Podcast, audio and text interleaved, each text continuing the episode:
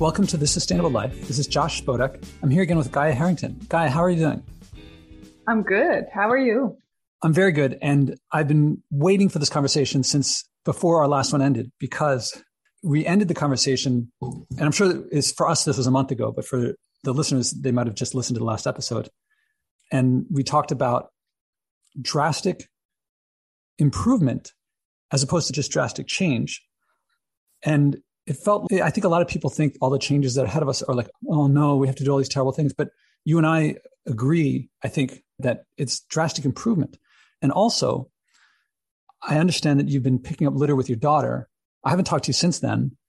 And if that's the case, I want to point out that you are a, you're like a, a corporate, I think of KPMG as like a conservative place, like a business place, not a place where people pick up litter. But I think for you, it's, I, I like the idea of people that the average person would think, oh, they wouldn't do that. And I wonder how it's gone. I want to talk about the litter first, if that's okay with you. Oh, yes. Okay. It's actually in a way related, these both uh, points, even though they seem so far apart. Because if we, this transformational change that we need, these big improvements, we need everyone on board for that. Everybody needs to play their role, and we cannot do it without business whether you like that or not. So I think given the enormous challenges we have, uh, we need systems change. So the thing with systems change is you cannot change a system from from outside. So you can be disgusted by what you see in the world, and that's very understandable. There's a lot of destruction and a lot of unnecessary suffering. But the thing is, uh, if you don't want to get your hands dirty on that, trying to make things better from the inside, you won't have much effect. And I think we are, based on my research, I would say we are out of time for not being more pragmatic. Now, what you're saying sounds to me like what I say as systemic change begins with personal change. But what most of the world identifies, they don't get this. And I don't think I did either, but it's been so long now that I have recognized that you have to get your hands dirty to, in order to change that I, I almost can't remember the feeling that most people have. I think there's a mainstream. I was just emailing with someone who was sending me articles about individual action won't add up. We need the governments and corporations to, to make the difference. And don't be distracted. BP wants you to look at your own personal thing, but that's really meaningless. And to me, how do you view that? And did you also change? That is true. It's true that just by recycling, we will not avoid, in my opinion, what's going to be ecosystem collapse. Uh, so that is accurate. But here's the thing if you're working in the system, there's a tension that comes with that. So there's a real emotional maturity you need to have there uh, because you have to be inside the system to change it. But there is the other side that you cannot change the system if you're completely engulfed uh, with its current narrative. So that's a tension there. You are in it, but you want to change it at the same time. And I think that's the tension that some people are talking about. And I think that's where you have to also stay close to what your personal values are and so I think that's why these personal small things do matter because you want to be in alignment with what your values are and what you're trying to do. But I do agree that it should not end there with just your personal impact. You want to see how you can change the system and that can go in all kinds of ways. Ideally, you would be working in leverage points. So parts of the system that have a disproportionate impact on the rest of the system. And you will have to find where those are and where you can really, where you have the influence, right? To work in those points. And I think that's why it's so important to do these, keep doing these small things and not just focus on the big picture. At the same time, you do have to keep your eye in that sense on the ball. Did you always know this tension that you had to be in the system, you had to live by your values, did you always know that, or did you have to learn that also? Yes, I definitely had to learn that. How, do you remember how you learned it? trial and error. you know, you're younger and you're and you do notice there's a little bit of attention, mostly subconsciously, attention relief when you just go into the system, a system's narrative. But because the narrative suits us so badly, it's it does it just doesn't feel right. And I think so. What's the current system, right? What's the narrative there? And I think the obviously the goal is perpetual growth, and so the narrative is that we're all just temporarily embarrassed millionaires, and ultimately the pursuit of growth will deliver uh, at least material wealth for everybody, and then of course the implication there is that material wealth will also make us happy. And those narratives are starting to break down. I think more and more people realize, first of all, it's not happening. I think it's a very, so the world's a big place. It's a very different story for developing countries when you're resource constrained, growth of resources will make you happier. There's no doubt about that.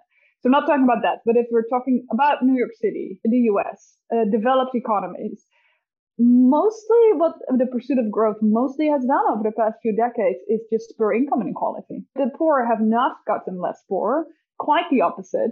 Even the middle class mostly has been eroded. So a lot of people, even in the middle class, are worse off than they would have been if we hadn't seen this massive transfer of wealth to the top. And there you can legitimately ask, did this growth pursuit really deliver for us? And I think it's, it's fairly easy to establish that it hasn't for the majority. And I think that's the kind of narrative that is therefore breaking down. And we're seeking new narratives. And that's the kind of real, that's the biggest leverage point there is in the system, changing its narrative.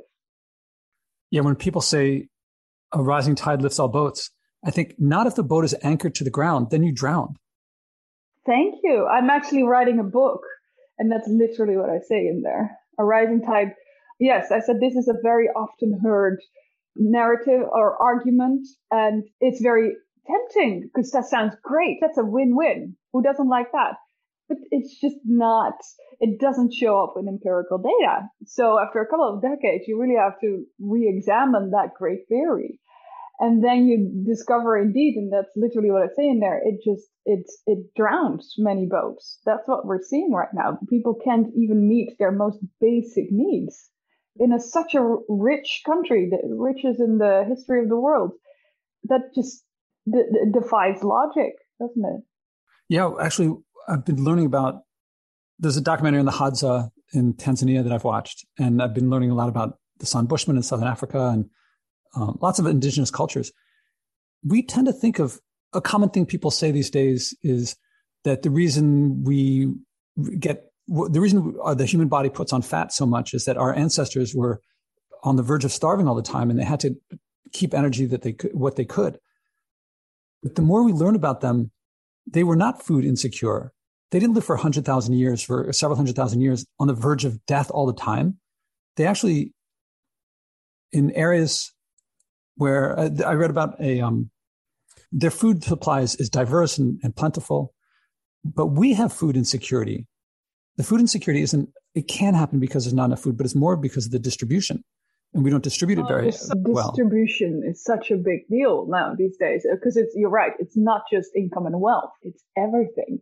It's health outcomes. It's it's education. It's general happiness.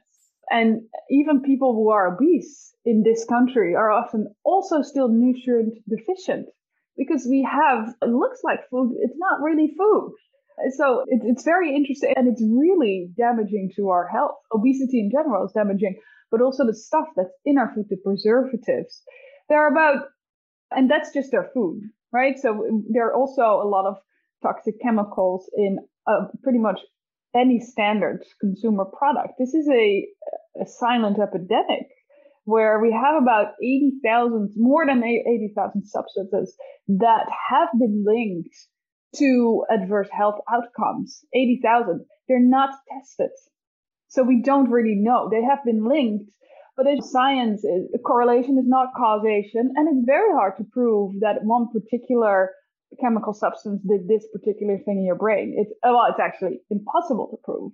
But what we see in the outcomes, for example, is that we have these forever chemicals that are now detected in pr- pretty much every single American's body based on research. It's already in the breast milk. It's already in placentas. And these uh, forever chemicals are called that because they don't break down in our environment. They just accumulate. We have, and that's just this, these one set of, of so-called forever chemicals, but we have, like I said, about 80,000. Sperm count since the 50s has gone down 50%. That's enormous. That's a big, that's significant. And again, we don't know exactly how, but scientists think that it's because of all these chemicals in our environment. Yeah, I had Robert Bilott on the podcast and really dove deep onto forever chemicals myself, which I urge everyone to do. And I don't know if Robert Bilott, but he was the lawyer who sued DuPont. And he's. I don't. Oh, oh yeah. Great. Yeah, great. Yep. The movie Dark Waters, what's his name? The actor who played the Hulk played him. Uh huh. Now his name escapes me the actor's name. Ah, that's great. I remember the the lawyer who sued DuPont, but I don't remember the the actor, the Hollywood actor. Good. That's good. I think that's good priorities, maybe. I want to go back a step to the when people say to you, do you hear people say to you what I hear all the time, which is, "Oh, it's great that you do this little thing, but it really doesn't matter." Oh, the picking up of stuff. Yeah, again, uh, yes and no. Yes and no. I think they are right that it will not avoid climate change. I, I think, uh, in the practical sense. But I also think there's a huge social and even psychological behavioral component to this. And for that, it does matter. So anything, and so I'm quoting Gandhi here, by the way, this is not myself, but anything you do will be insignificant, but it's still very important that you do it. I think that's a very true quote. I've been playing around with uh, saying individual action doesn't matter. We have to change systems is like saying changing your baby's diaper doesn't matter. It doesn't solve infant mortality. It's yeah, true, it but it solve infant mortality, and yet yeah. I'm still going to change the baby's diaper. Exactly. That's I, and it's very important that you do that. I think so. I really do think, in a spiritual sense, there is some force that comes from that. I think it's it's all in those daily in everything that happens is ultimately comes from personal actions and those actions are spurred by a certain kind of awareness i think. Let's transition then to when we spoke last time i asked you what the environment meant to you and asked if you're if you could come up with something to act on it. Do you remember what you said the environment meant and what you chose to do? I remember what i chose to do. Oh yes. What did i say about the environment? I think it was something about connecting and going back to our natural roots. Was that it? Yeah, I remember calmness being a big part of it. Yeah. Respect, if I remember right. Mm, yes, you remember better than I do. And uh, it's my job. and and uh, so, what did you commit to? I committed to going for a walk in the park every week, every weekend, and picking up some litter which we did. So that was, it was very nice. Yes. No, what happened was it, it's um, basically what I already said. It was very calming, which is not surprising. We know that nature calms people and it's a connecting thing. And it's so interesting because we talk about this growth, delivering happiness. That's basically the implicit message. But there's actually also research into what does really make us happy. And once we are uh, no longer resource constrained, the things that make us happy, there's been a ton of research on that. And it's five things. And one of them is giving back to your community. The second one is being physically active, so regular physical activity. Third one is they don't typically call it that, but you would recognize it as mindfulness. So just being really, God, this sounds so new age, but in the moment, really being conscious in whatever you're doing in the moment. And then, of course, community ties. We all know this. We all know that people are much happier when they have strong relationships. And oh, and also always keep on learning. So when you go for a walk in the park with your family, that is so low impact. It doesn't contribute to GDP at all. So it's not good for growth but it's so good for happiness. And I think that's the tragedy that we're seeing today. I think a lot where I think a lot of people will recognize this. We just look at the world and you're like, but this could be better. We can totally do it. We just we know what makes us happy. And for some reason, we, we are caught up in a system that doesn't really deliver that happiness and causes a lot of destruction. But we, while it's not necessary, but sorry, I can't help but go back to my research all the time. But so in short, yes, it's just these kind of things that because of how we are built biochemically, really, is just going for a walk in the park with your family, and then feeling like you're contributing to community by picking stuff, stuff up. It just improves your well-being. Now you're describing how the experiments in general give these predictions. What was your actual experience of it? You also said you've picked up litter before, but this time is, I think, the first time you're doing it since your daughter. Did That's that, right. So, yes. can you walk us through one of the instances? What happened? How'd it go? My daughter is eight months, so she's just in the she's just in the carrier. So I don't really she can't speak yet, so I don't know. There wasn't a whole lot of interaction, but she watches everything we do. So she sees me pick it up and carry it with us in that sense, but just being with my family and, and, and doing this, it just felt good. And I know this is just the biochemical response um, of, of, serotonin being released. But it, so in that sense, I think the experience was very much in line with what researchers had already told me. Because when I asked you last time about committing, you were like, "Oh, I don't know if it's really you've done it before. It wasn't that big of a deal." And because you, I think you you thought twice about it, or at first you said, "Oh, maybe this, but maybe not that." I, I have done it before. That's true. So I, I can't say it was a, it was a huge difference with what it was before, but it was still as good. And I think that's actually it's funny because we were talking about these issues with chemicals and all those sort of things. But um, what is interesting is that there's a real difference be- between what gives us pleasure and what gives us happiness in the sense that it contributes to our well-being. And these are the kind of things like going for a stroll in the park that just keep being good for your well-being. They don't erode your ability to enjoy it over the longer term. And that is actually something very interesting, I think. There's this book, The Hacking of the American Mind, that because ultimately they don't draw that connection, but I draw that connection because I think of our pursuit of growth. It's better if something that feels good to you needs to get, needs to be increased in dosage every time because that's growth. So we have an economy that has very much blurred the line between pleasure and happiness, but it's actually very different. So a lot of the things that give us pleasure you need to keep buying that. And typically the, the pleasure you get from it gets less and less. So you have to, uh, also typically you, you do it alone more than with other people. And so going to the park, picking up litter, those are things that you can keep doing that and it will always give you the same amount of happiness. And that's what it did. And I hadn't done it since my uh, daughter was born. So I was actually quite happy with the little nudge that you gave me to get back into that habit. So I can take a little credit for bringing something back into your life and uh, your family. Yes, you can. All right, let's stop the podcast right there. On a, well, I want to. also, I'm curious how did it affect? You talked about your relationship with your daughter. Did any other relationships get affected? Did people in the neighborhood see you doing it, or did you share it with other family members, or anything like that? No, I don't think it was quite cold and uh, snowy sometimes. I don't think we actually ran into people. Not while picking up the litter specifically. We sometimes run into people in the neighborhood, but I, I, I, no, I can't say that. And do you think you'll keep doing it? Yes. I think I knew the answer to that one.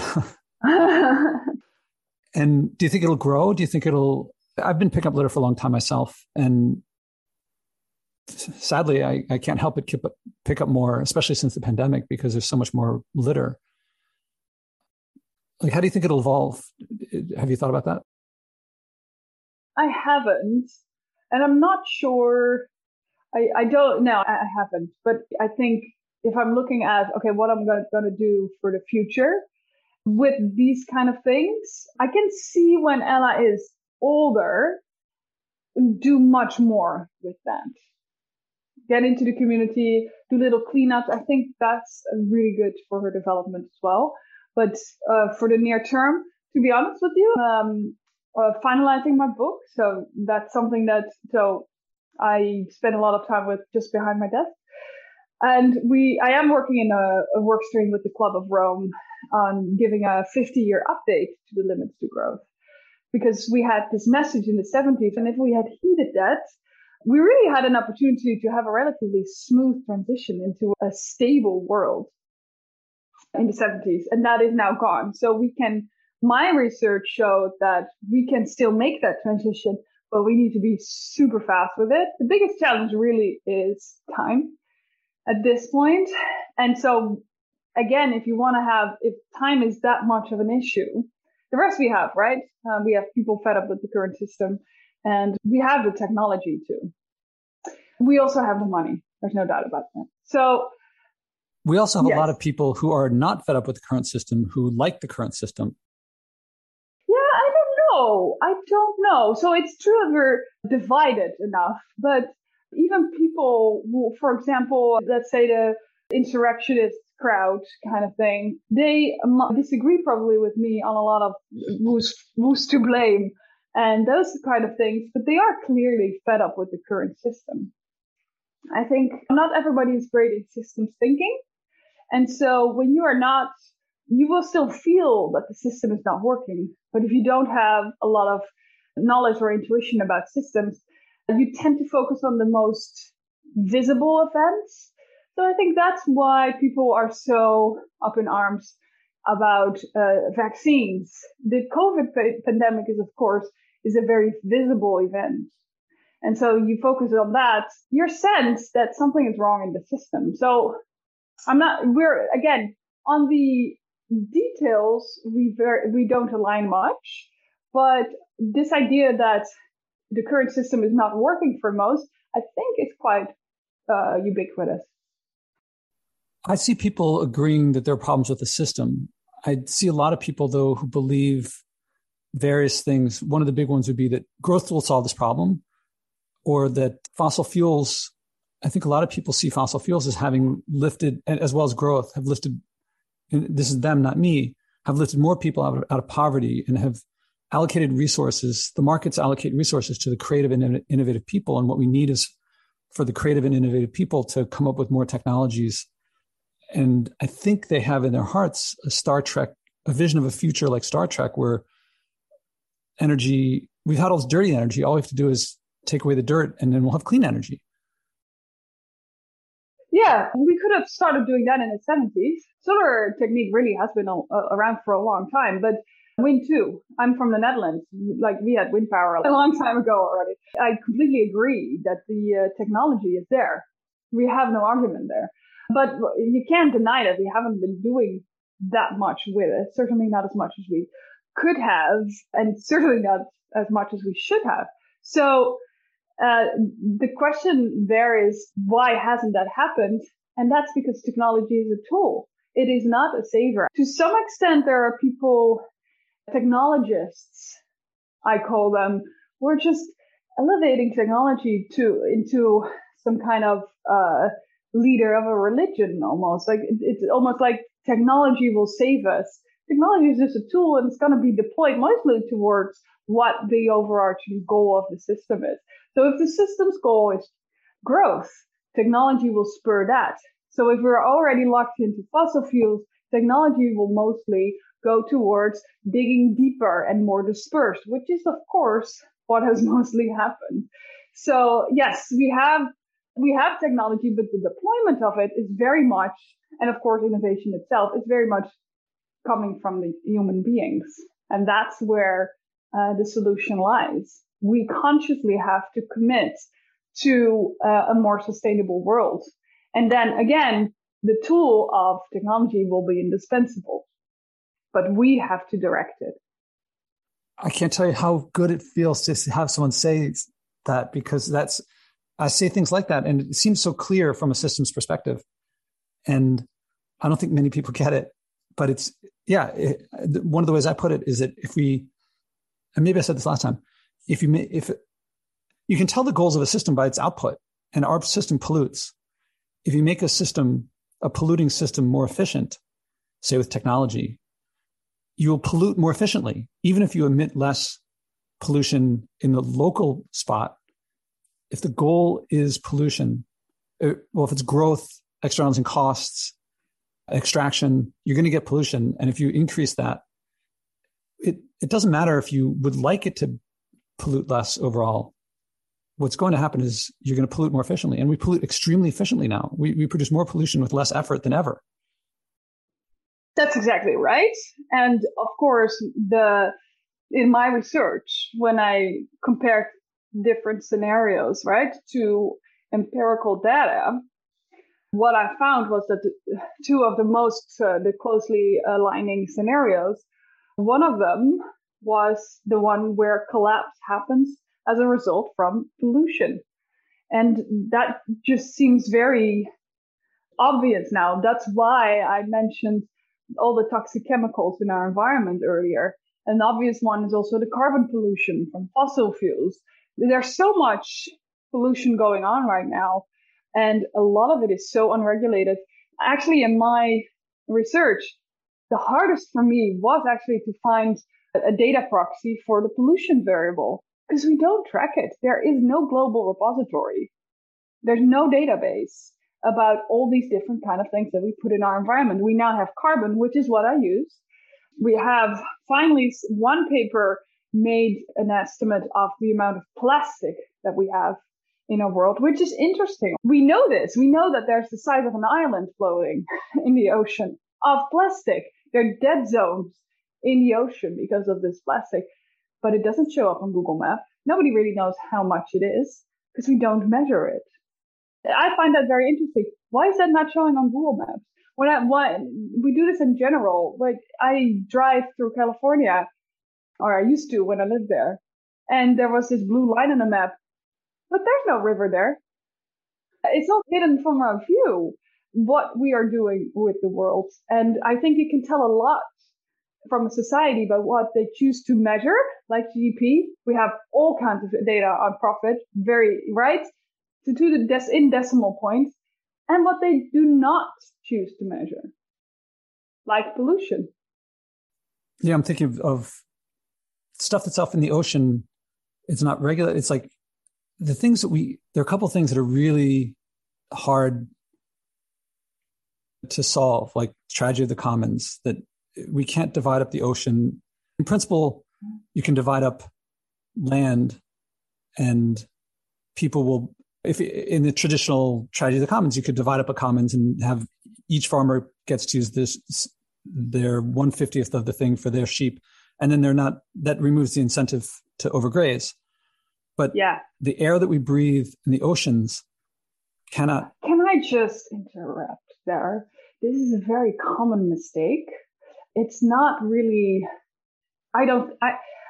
So I'm not accusing you of anything. I think it's been uh, uh, that argument has been used way too often to justify privatization.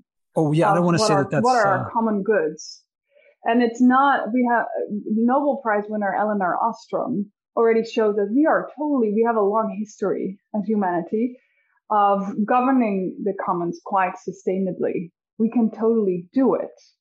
So some things work, some things don't. But yeah, it is possible with better governance structures. Yeah, I don't want to say that privatization it can work. It's not the only thing that works, and it's not often not the best thing. Central Park is not, you know, for me in Manhattan is one example where it's a commons and it's regulated. We could build in it. Think of the profits to be made if we built a high rise in yeah, the middle of right. it. It would be like the most valuable property in the world. Also, I had on the podcast, oh darn, what's his name? James Rebanks, who is a sheep a shepherd in the Lake District in England, and he talks about how traditionally they had all sorts of ways of having farmers graze their flocks without they had rules that they collectively set up, it created community and they didn't have to privatize everything. They, they, they take turns. They all had, and community norms evolved from it of how to treat your neighbors and things like that. Exactly. There, and we are social animals. We are wired for connection. So it has literally been ingrained in our DNA over the years. This governing of the commons is one of the reasons that we have evolved as so much of a social animal. Because we're in any other way, we're not that impressive as an animal, except for, of course, we all know this for a large brain. But why is it so large? What's the benefit of that? And it's mostly to be able to collaborate like we do. That's our strength. And there's a recent book that is called Survival of uh, the, I think the kindest or the friendliest. You have to excuse me. One of the two, but what it comes down to is that our altruistic nature is not, is actually one of the key things that makes us so successful. Our, we are defined by our need for connection and actually our, our friendliness. And I think if you talk about narrative of the system, what's the narrative that we have of ourselves? I think we should re-examine that as well because we have been told that we are consumers and producers. That's it. And also uh, in neoclassical economics that we are cal- ever calculating, never satisfied uh, p- persons. And I just don't think it describes us very well. Have you so that's another thing. Yeah, sorry. Have you you talked about the prevailing narrative that I think I can safely say you don't buy into it anymore. And do you have a new narrative for how you imagine we could live as individuals, as a society, as a species? I do, although it's certainly not I think it's certainly something that we together should come up with. But I think the direction I would aim for is to put it, and I will get into more details because this is very generic, but first and foremost, my vision for the world would be where humanity asks not instead for ever more, for better. What we're doing is just, to put it in economic terms, suboptimal. Right? We have all these resources. We have this abundant, life-giving earth and what we're doing with it is just, uh, it's not working in any way. It's not even working for growth. We are eroding our long-term growth potential. But that's the least of it, because growth is a dumb ultimate goal anyway. I'm not anti-growth, by the way. I work, you mentioned I work at KPMG. I actually, since this month, last Tuesday, I work at Schneider Electric, which works in energy solutions listen, if you work in the renewable energy sector, there's a good chance you're going to work at a company that has consistent growth for the next decade. There's nothing particularly wrong with that. But what I'm saying is to have that as our ultimate goal is just terribly unambitious. So really what our goal would be as a company is to, to bring about the renewable energy transformation. And that's, I think, in general, what we as humanity want to do is we want to meet human needs within planetary boundaries. That would be a way better goal, wouldn't it? And if in some regions of the world, we'll probably need also some economic growth for that. But I, again, but the ultimate goal would be to meet people's needs. And that has always been the narrative, but you need growth to alleviate poverty. That you mentioned that earlier. Yeah. Do we go like, why don't we just make that directly our goal? Why do we have to go through this side goal of growth? There's no good reason except that growth allows the ultra wealthy to not share. That's what ultimately what growth does. Because as long as the pie is growing, they can hold on to what they have and then just give a sliver of the growth. So I think that's very, I think that people should really ask themselves. I'm not telling you to believe me, but ask yourself who benefits from this story. That always helps. This story that we need growth for uh, meeting more of people's needs. Who benefits from that story? In my way of looking at that is that in physics, we have this wonderful principle that you can have a theory that can be as beautiful as you. If you run an experiment and nature behaves differently, you throw out the theory. It's wrong. You might like it, but nature doesn't negotiate. Nature does what it's, but in economics, it seems that if you have a theory and you like it and nature doesn't coincide with it, they say nature's wrong and they stick with the theory. Yeah. And I propose dropping that habit. Yep, uh, I agree. But the reason that it's easier to do that is because economics is a social science. It is not a beta science. It, neoclassical economics, they have all these formulas and it almost, it, it's to wow you, I think, into almost thinking like they are an exact science, but they're not. They, those formulas only hold because they have a, because they have these very unrealistic ideas of how humans behave. That that's what I said earlier. This rational man, this Homo economicus, that's the core of uh, neoclassical economics. Their formulas don't work without that assumption. And so that's exactly what you said. If you talk about, well, we're going to force nature to behave that way, so we are part of nature too. So they made a definition of human beings that really doesn't describe us very well. But if we would act like that, yes, then the formulas would be correct. But, but we keep acting, I think, still a little bit as if that's what we do. And it's, we are consumers and producers sometimes, but we have so many more roles and they're just not in there. And so is it really that surprising that the economic system uh, isn't functioning so well all the time? How do you see society looking?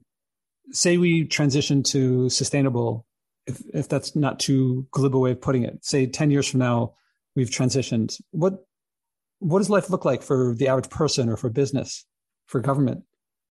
Yeah. So uh, the upcoming 10 years indeed will be absolutely crucial. They, are they're pivotal. They're of immense historical relevance. I, I really believe that. If I think our actions of the upcoming decades will determine where humanity stands at the end of the century. It is really that important. And I also do believe that if we don't make these necessary changes, that we will be facing a much harsher world and in the aftermath of a global ecosystem collapse. Well, that let's say we do make it. And yes, how do people um, live? Because they're not. The stock market's going to look different, and what people do day to day presumably yeah. they're not going to have plastic bags handed them at the store. Right, right. So I can only speak in, in general terms because there's so many things. But if you talk to about like the general vision, like I said, I think we should, I think we will adopt a narrative where human beings see themselves as playing a unique role in the web of life so there's no hierarchy where we are at the top. But we are, we do play a very unique role in, in the web of life. Like any species, bees play an enormously unique role. Everybody does that, but we have a unique role too, as I would say, if you like the term, as the shepherds. We do have an ability to understand complexity more than other animals. And so we could use that to uh, be the stewards of nature and therefore be also a regenerative force. So far, we've been clearly our role has been degenerative, but we can do the opposite. We can be, we can restore and regenerate. And I think that's the kind of things that I would like to see. So our economic systems then, like I said, would be have the goal of meeting human needs within planetary boundaries and then our practices would be one of the re- uh, regenerative forms. So, for like anything in nature, for example, Schneider Electric works a lot in buildings. There is why would we have these buildings that an often heard target is uh, zero net carbon? I don't think that's ambitious enough. In my uh, vision, we would have buildings that are just like the rest of nature, which is they give back more than they take. Why would you stop at zero? I don't think that's natural. I think our ultimate drive is to be, I don't know about you, but if you talk about our ultimate goal, I think we're very motivated once our basic needs are met, of course. We're motivated by leaving the world a little bit better than we found it. Why are you doing this podcast? Because you would like to contribute to people's awareness and understanding, etc. So we all have this drive, I think, once we're once we're not hungry anymore, etc., to leave the world better than we found it. And I think that's a much better goal. It's much more engaging. It can bring us together much better than an empty pursuit of growth. So yeah, again, our practices would be like that too. So instead of So maybe no plastic. That that makes sense. Um, why wouldn't we just make packaging of things that are biodegradable, but not just again net zero, but have nutrition for the soil we throw them at? I'm just saying it could be anything, but I think that's the kind of practices I would want to see. Roofs of buildings that give off oxygen instead of again just not costing any carbon. That's those kind of things.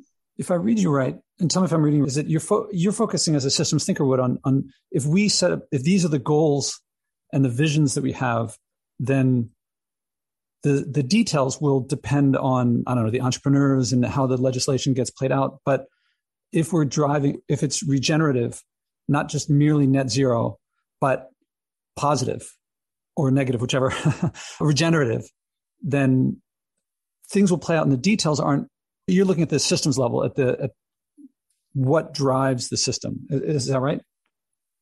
Yes and to tie it back to uh, thank you for saying that's exactly what it is. And to tie it back to what we said earlier about technology once we have reframed our goals of course our human innovation is going to be it's going to be off the charts.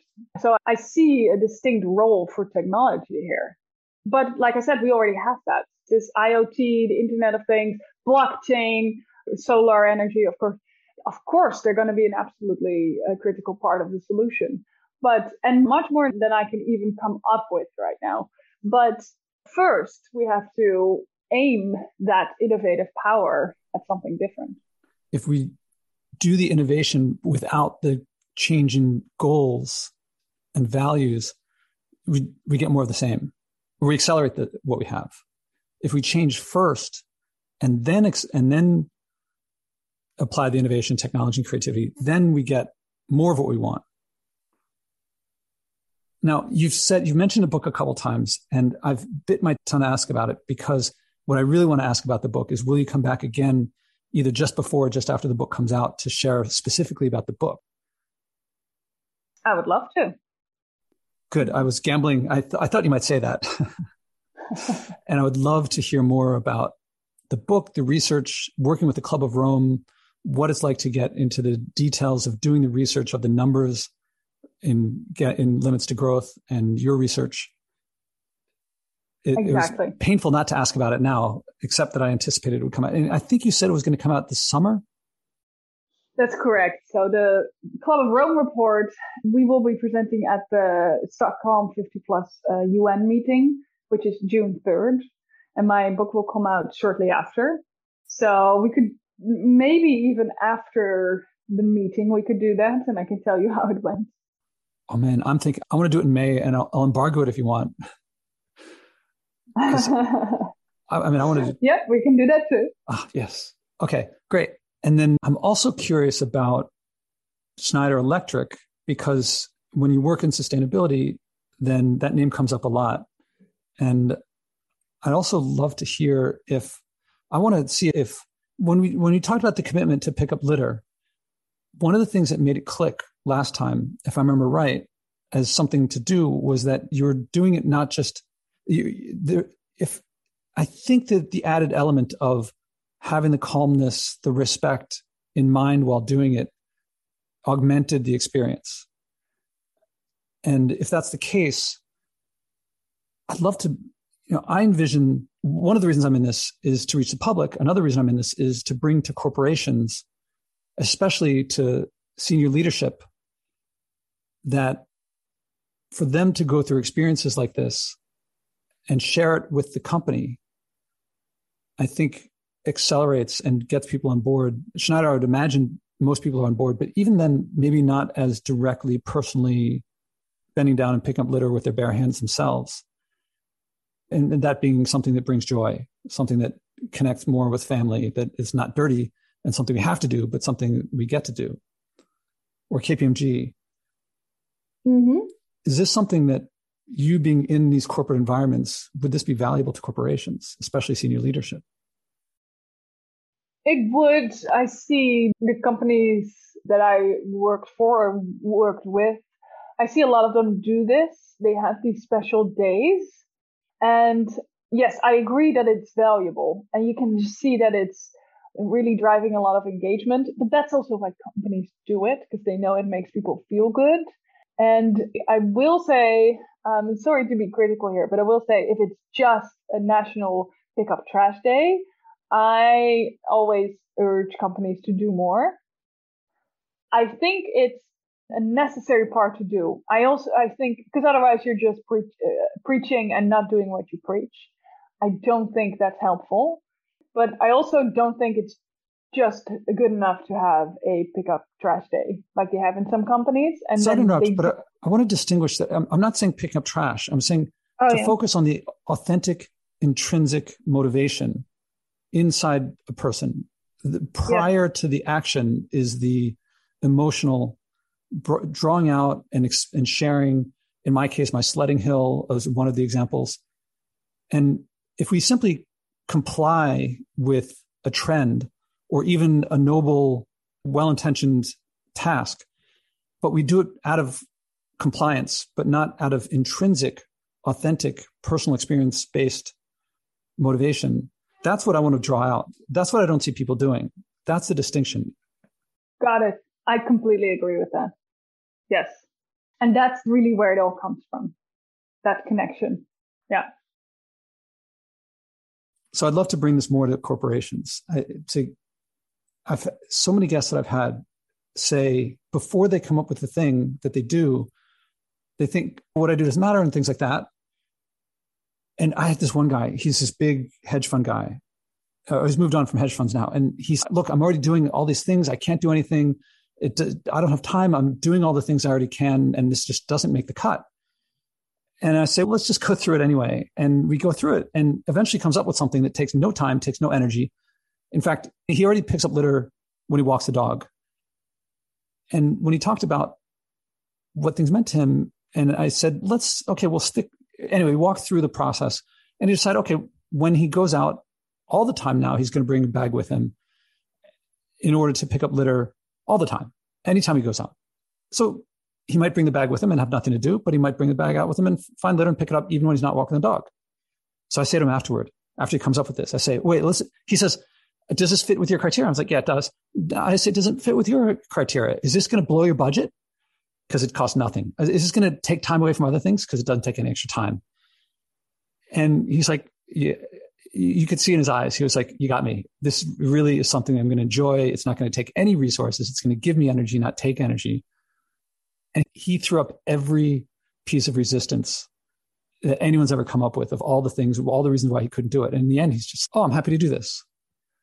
I think this is actually a great illustration, a, a very personal anecdotal illustration of what I just said about how we view ourselves so this guy is a hedge, former hedge fund manager, so very steeped in the Homo economicus thinking, right?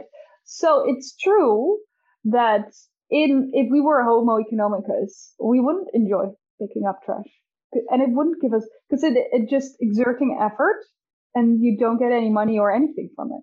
That's maybe to some extent why he thought he couldn't afford it, so to say, and that's exa- precisely my point we aren't like that. We get joy from doing those kind of things, and it doesn't actually take away energy. It technically costs energy because you have to bend and exert muscle strength, but we get back so much more energy from that. And that's, yeah, like I said, it's because we are much more than a Homo economicus, and I would argue, more importantly, we are much better that might be a nice note to end on. To that we're not just what they think, but we're much better. Is that a good place to end, or is there anything to close with before? You know, Josh, I think it's a very good way to end because that's literally how I end my book. so I, I agree that it's a good closure. I, at the end of my book, and I, it's a very strong quantitative data analysis and everything. But also, that's how I end. If there's anything you remember, if there's one thing you take away from this book, it's you are much more than what you've been told. Not ever more, just better. well, until next time, then, Gaya Herrington, thank you very much. How many people are bringing a message of joy from what everyone calls saving the environment, but I call the future? Step by step, this podcast is creating a culture of joy, community, and connection around sharing and acting on our environmental values. Again, There's no profit in buying and wasting less, but we'll all love our lives and relationships more when we do. I can use your support. Please donate at joshuaspodek.com slash donate.